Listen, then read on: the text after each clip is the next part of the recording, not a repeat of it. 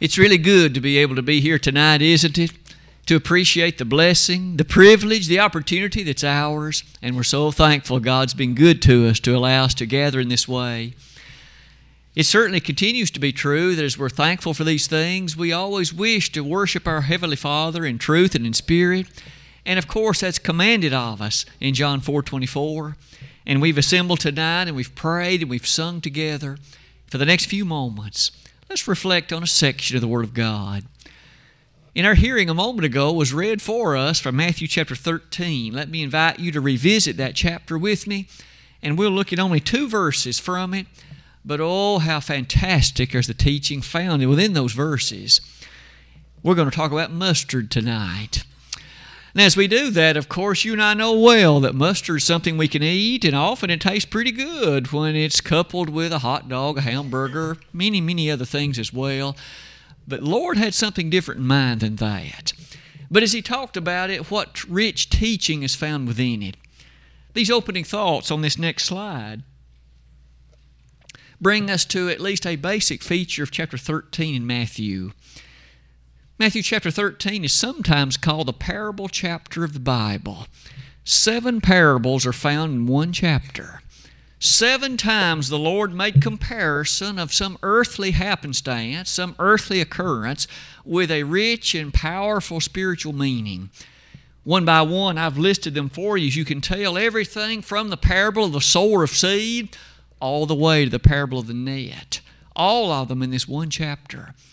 Of course, our interest will be the third one that occurred. It's the parable of the mustard seed. And tonight, as we think a little bit about it, we're going to learn a great deal about the church. Jesus likened the church to a mustard seed.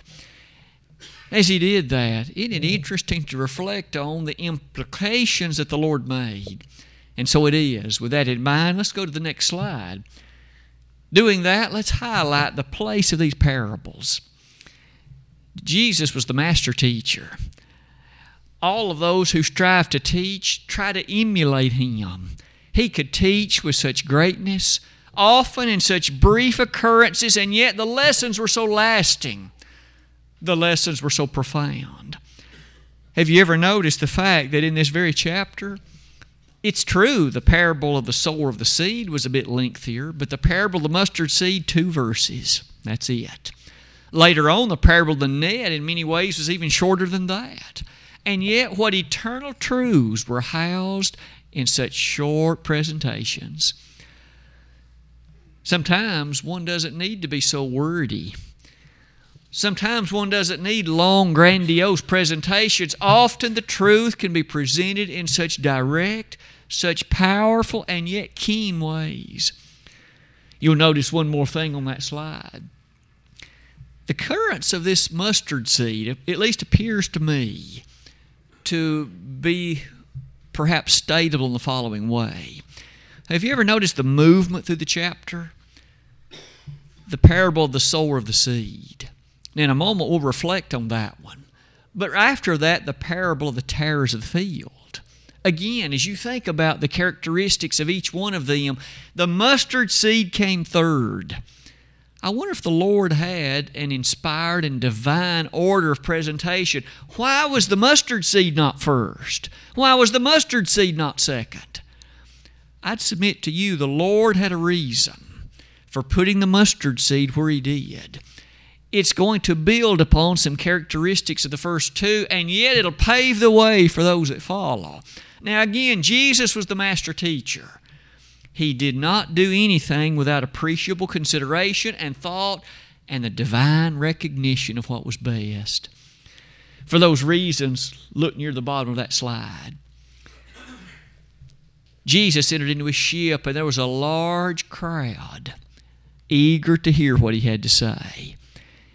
You know, today you and I often thrill at the thought what if this church building were bursting at the seams because there were so many people interested, anxious, and eager to hear the teaching of the Bible and to hear and participate in a worship service to God?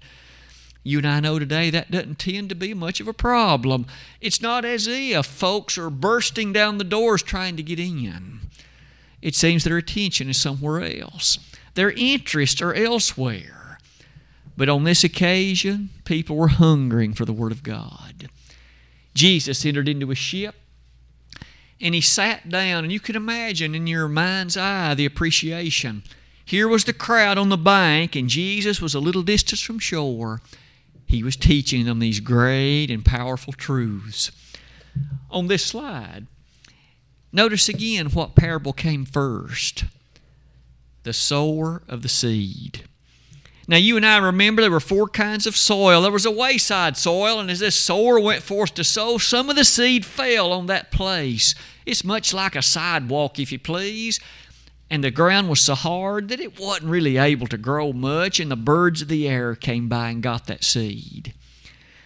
Jesus said that's like people's heart who hear the word, but it doesn't bring forth anything because the devil takes it away before it can do so you and I have got to be mindful that as we hear the Word of God, to always allow it to germinate, to allow us to consider what it is that's said and not for it to pass out of our heart before it does any good. But there was another kind of soil known as stony ground. Here, you remember it was encumbered with rocks and stones, and the plant did come forth. But you and I remember that when the times got challenging and difficult and under the duress of persecution, that plant withered away, for it didn't have enough moisture. So, too, here Jesus said, This is like those people's heart who they perhaps begin the Christian walk, but under persecution, they don't have the wherewithal to stand. They wither away. You and I can't be like that. We've got to be steadfast and unmovable, always abounding in the work of the Lord. 1 Corinthians 15 58. And that steadfastness is encouraged upon you and me all throughout the pages of the Word of God. Although the Lord said it with respect to the destruction of Jerusalem, it in the principle a potent one, he that endureth to the end shall be saved. Matthew 10 22. It is to that we might add the third soil. This one was infested with thorns. And sure enough, the plant came forth, but there were so many thorns. And you and I remember those thorns choked it out, and therefore it became unfruitful. Those thorns represented the deceitfulness of riches and the cares of the world, according to Luke chapter 8. And isn't it amazing? One good soil was the fertile ground. As the seed was sown in it, that plant came forth and it brought forth abundantly some 30 fold, some 60 fold, some 100 fold. At this point, may I ask you to reflect on this? Of the soils, which one was the only positive one? You and I know that answer well. It was the fertile ground, but proportion wise, how much was it? One in four. One in four. That seems so negative. Was the Lord telling us that for every seed of the gospel sown, at most one in four will bring forth good soil, will bring forth the kind of fruit that would be a faithful New Testament Christian. I'd submit to you in some areas, perhaps even one in four would be a good percentage. So many seem so disinterested in the Bible, so uninterested in the church, the, what happened at the cross, and anything attached to life after death. May I say that if that negative consideration was the case for that one, turn your attention to the parable of the tares of the field. This was the second parable in the chapter. Jesus, in fact, reminded us that in this parable, one went forth to sow, but as he did, an enemy came at night and put tares along with the good seed. And so, you and I recall that the tares looked a lot like the wheat and therefore the servants couldn't tell the difference. But the time came they could recognize it, and they asked, Where'd the tares come from? Didn't you sow good seed? And of course, the master said, An enemy's done this. They quickly asked, Do we need to root up the tares now? And he said, No. You leave them be until the time of harvest, and then I'll separate the chaff from what's good, and I'll burn the tares, but I'll let, of course, that good seed be put in the barn you and I had a lesson not many months ago in which we looked at that parable in some detail, and we noticed that it had to do with the church. In the church, there are those who appear to be the good seed, but they're not. They're really, their heart really is not in it. remember that was referring to the kingdom, and the kingdom's the church, and these two things were both in the kingdom, both the tares and the good seed. You and I need to not be the tares, those who have the pretense of doing what's right, but really we don't. Our life isn't what it ought to be. Did you notice two parables then, and both strongly make reference to what's negative? No wonder the mustard seed is next. We need something positive. We need something reminding us of the grandeur and the greatness of the church. The fact that it shall stand to the end of time and that it shall never, ever fail to be what the God of heaven wished it to be. It is with that in mind, let's close that slide and let's come to the mustard seed. The church is likened to it. And so let's first note the earthly story. What is the circumstance described by our Master here, and then we'll devote some attention to reflecting on the spiritual lessons that go with it. Even though it was read earlier, Brother Greg read it for us, let's read again verses 31 and 32 of Matthew chapter 13. Another parable put he forth unto them, saying, The kingdom of heaven is like to a grain of mustard seed, which a man took and sowed in his field which indeed is the least of all seeds, but when it is grown, it is the greatest among herbs, and becometh a tree, so that the birds of the air come and lodge in the branches thereof. And that's it. Brief, to the point, but how beautiful. You'll notice then, this particular scenario is easy to imagine. Perhaps you and I have seen a mustard seed. The text informs it's a very small thing. In fact, verse number 13 says it's the least of all seeds. Now let's be aware of the following. At the bottom, I've tried to provide you some information about typical mustard seed. Let's begin in the following way. It is safe to say that mustard is a very cherished herb, as far as I can tell by research all around the world. It seems as though nearly every culture cherishes and values mustard. Now, many times it's prepared different ways. Some places it's hot and spicy, in other places, here in America, it's pretty and yellow, but it's not terribly spicy. Other places, it is combined with various things, and it often makes a very tasty baste for many things. Some of that's beside the point, admittedly. But it is true that as you look at the kind of mustard likely under consideration in the eastern part of the world, it's likely the Brassica nigra probably is the most common mustard in that Palestine area. Maybe that was what the Lord had in mind.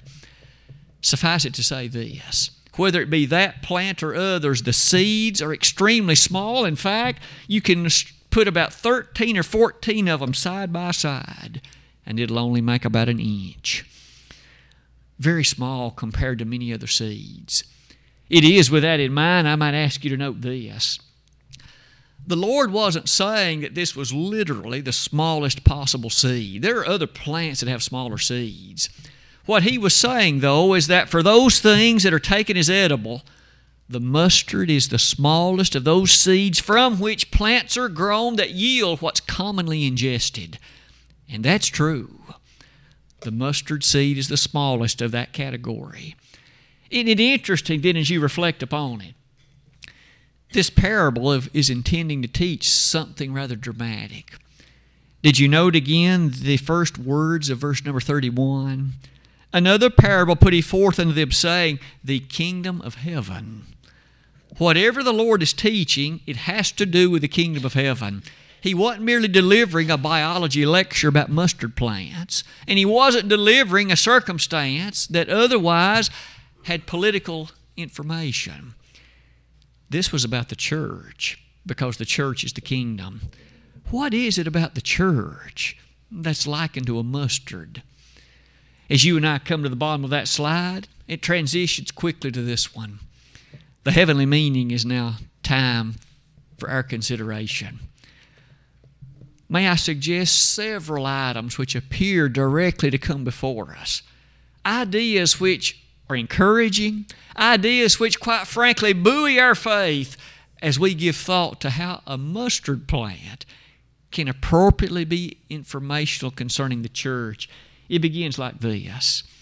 Remember that mustard seed is extremely small compared to many? And yet, upon planted and when properly considered, it results in a bush and an herb tree large enough that even birds can rest in its branches. Jesus, on, one level, was teaching that something that would begin small would blossom and bloom and grow and develop into what was so dramatically large by comparison. I've given you some information about that.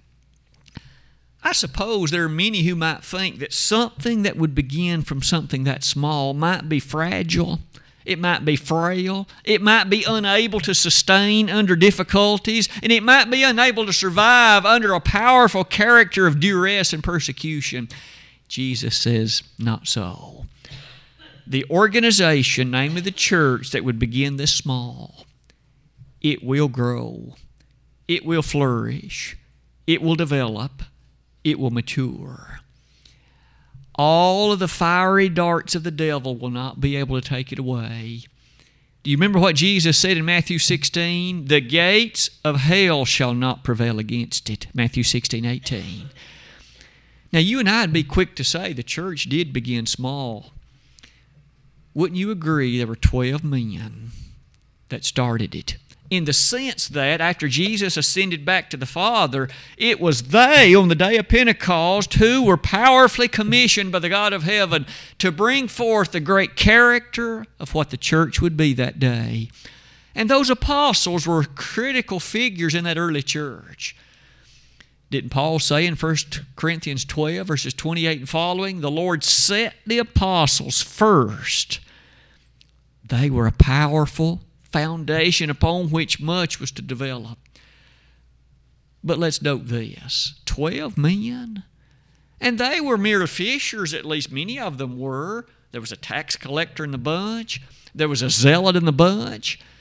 You wouldn't say they were towering figures that drew your attention by way of strength or other development. Rather, they were extremely weak in many ways. It's fair to say. Nonetheless, from that very small group, this great organization known as the church developed. May you and I be constantly impressed with the church, that it began in that way in fact, I've asked you to notice in Acts chapter 2, verses 1 and following, even the beginning of the church was a meager thing. It was the day of Pentecost, and of course, individuals and the Jews that had gathered that day. But remember, there were many peoples on earth who weren't Jews. But you and I know that what began on that day, not many years thereafter, would ultimately encompass not only the Jews, but the Gentiles alike and sure enough, that which began so small grew so mighty. I've asked you to notice, in fact, some particular verses that highlight that growth and how rapid was that expansion. Could we begin in Acts chapter 2 when we're told that about 3,000 obeyed the gospel that day? Now, that number, 3,000, two chapters later, you'll notice 2,000 more are rapidly added one by one as individuals heard that gospel, the Word of God says it like this The Word of God mightily grew and prevailed. That adverb mightily means with excessiveness and with abundance.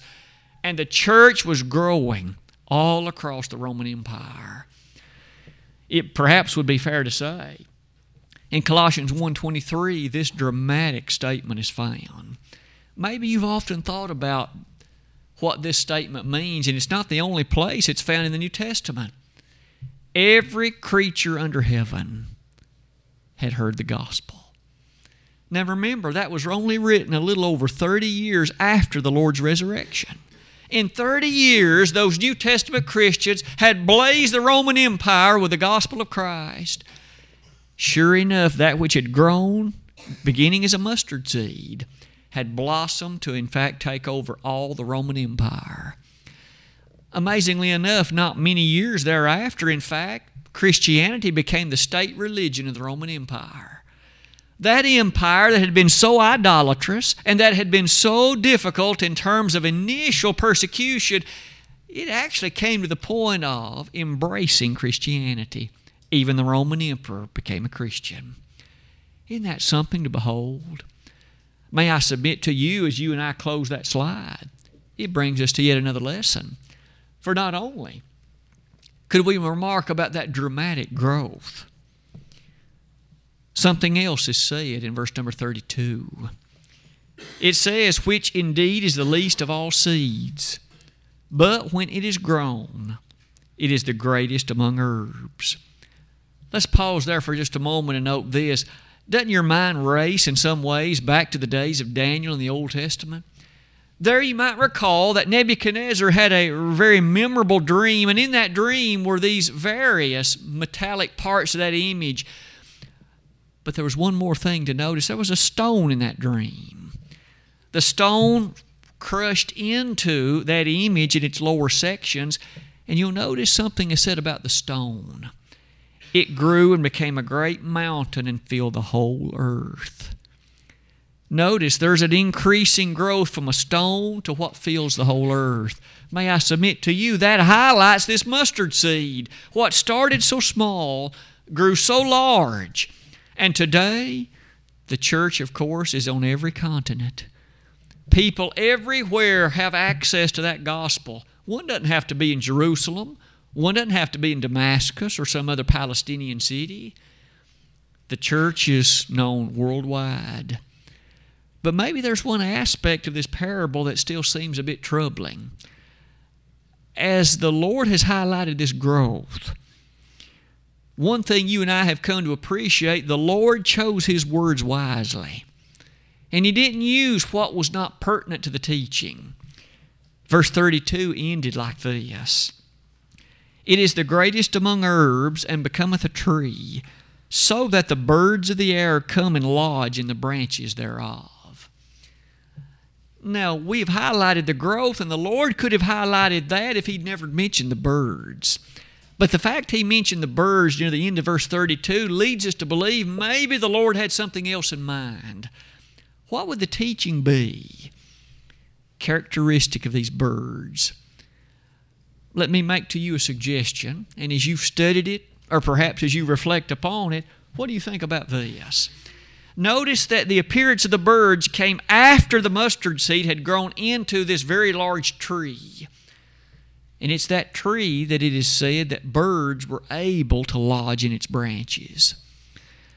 Other times in the Bible, you and I encounter birds, and sometimes they are very innocent creatures, and they are hallmarks of God's majestic creation. That was true in Genesis chapter 1, wasn't it? On other occasions, birds, however, are mentioned with a different connotation.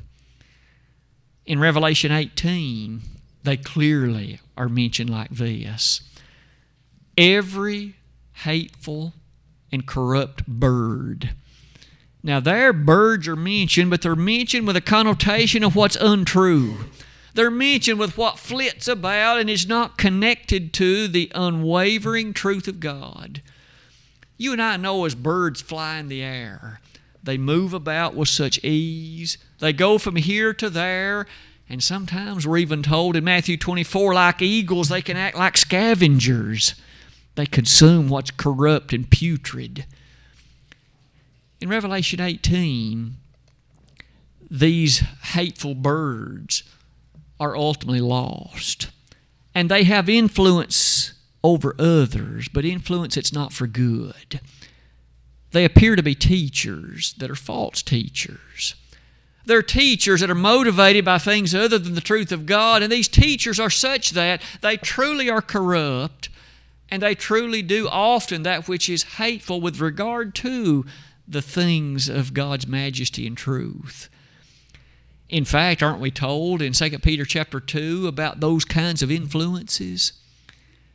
May I submit that maybe that was the Lord's impression here. There will be false teachers in the church.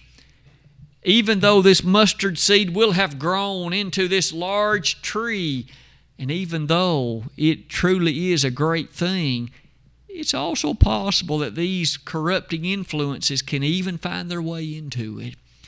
That has happened through the centuries, you know. I might submit you and I have got to be vigilant. dedicated and devoted to the truth of God so that we keep falseness at bay.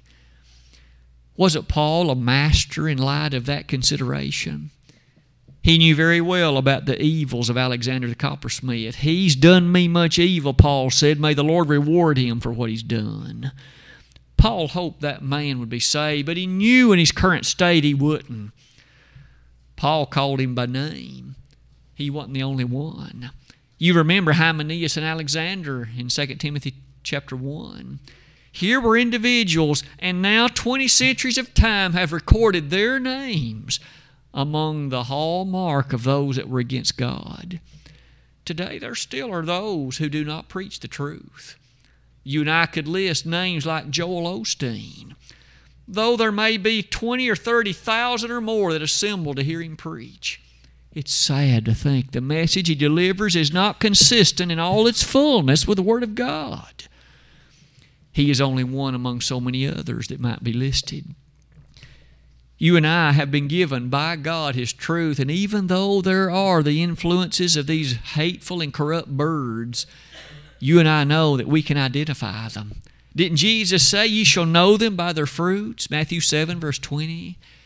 Sure enough, we have the pattern alongside which we can compare that which is taught, and we can identify what's false.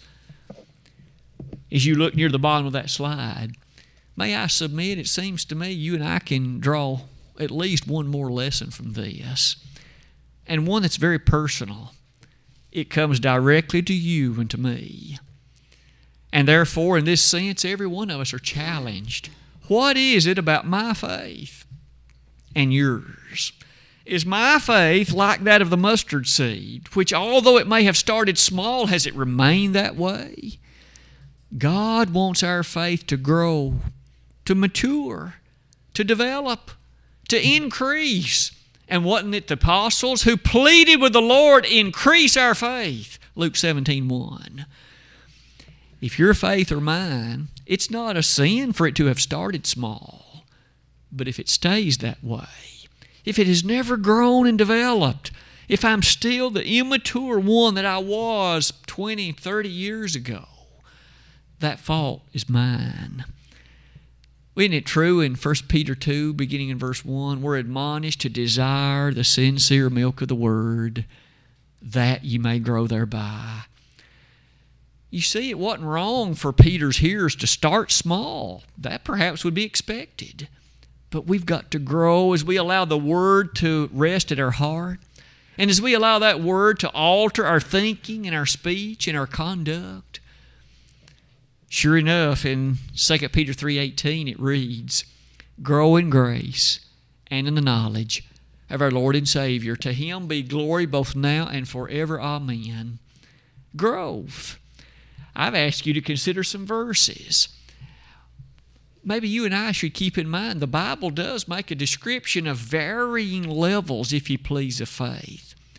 Jesus in Matthew chapter 6 referred to little faith. Little faith? I don't want that kind of faith, do you?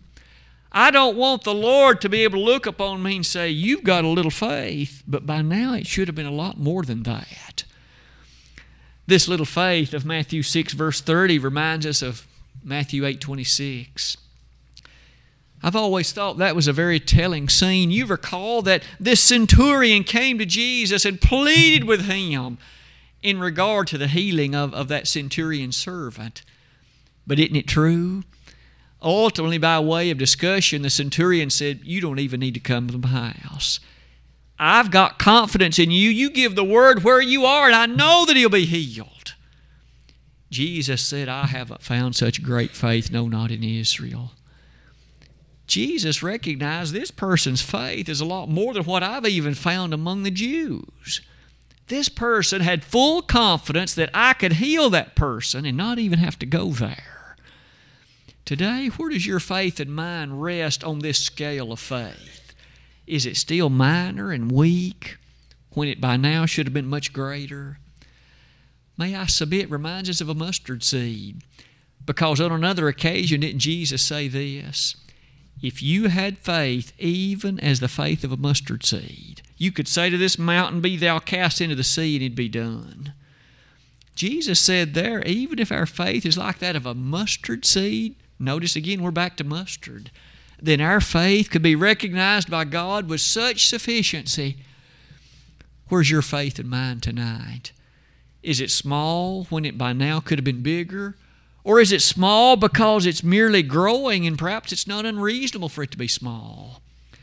I hope tonight we can each analyze ourselves and come near to the bottom of that slide and be impressed again with the Bible's word of growth. Tonight, as we have studied about mustard, let's close our lesson like this. I hope every time you and I eat mustard from now on, we'll think about the Bible's reference to it some great truths in it that not only relate to the church and how that the church started so small but grew into something universal. It also has teaching even with respect to your faith and mine. A faith that needs to be mature, not like a tiny mustard seed, at least by itself, always that way, but that which can grow. And just as the Bible teaches us, that's what pleases our Heavenly Father. In Hebrews chapter 5, verses 12 to 14, the Hebrew writer closes that chapter and says, For when for the time ye ought to be teachers, ye have need that one teach you again, which be the first principles of the oracles of God, and are become such as have need of milk and not of strong meat. For everyone that useth milk is unskillful in the word of righteousness, for he is a babe. But strong meat belongeth to them that are of full age, even to those who by reason of use have their senses exercised to discern both good and evil. One more passage encouraging us along our development of faith. Tonight, as we extend our invitation, we do so and use the mustard one more time. Because as we do that, it asks us the very pertinent and personal question How is your faith and mine? If there's anyone in the audience that needs to respond publicly, maybe you've never become a Christian. Maybe you've never responded positively to that gospel's call of invitation. If we could help you do that tonight, realize the Lord commanded you must believe in Him absolutely, fully, as a Son of God. Repent of your sins, confess His name, and then be buried with Him in baptism for the remission of sins. If you've done that, and maybe you've begun that journey in which your faith was growing, but you've taken some steps backward, that seed has gone back to its initial state of being so small, maybe now it's almost imperceptible. You know you make those changes. Just like we learned this morning, don't stay one more night with the frogs. Why not answer the Lord's invitation tonight?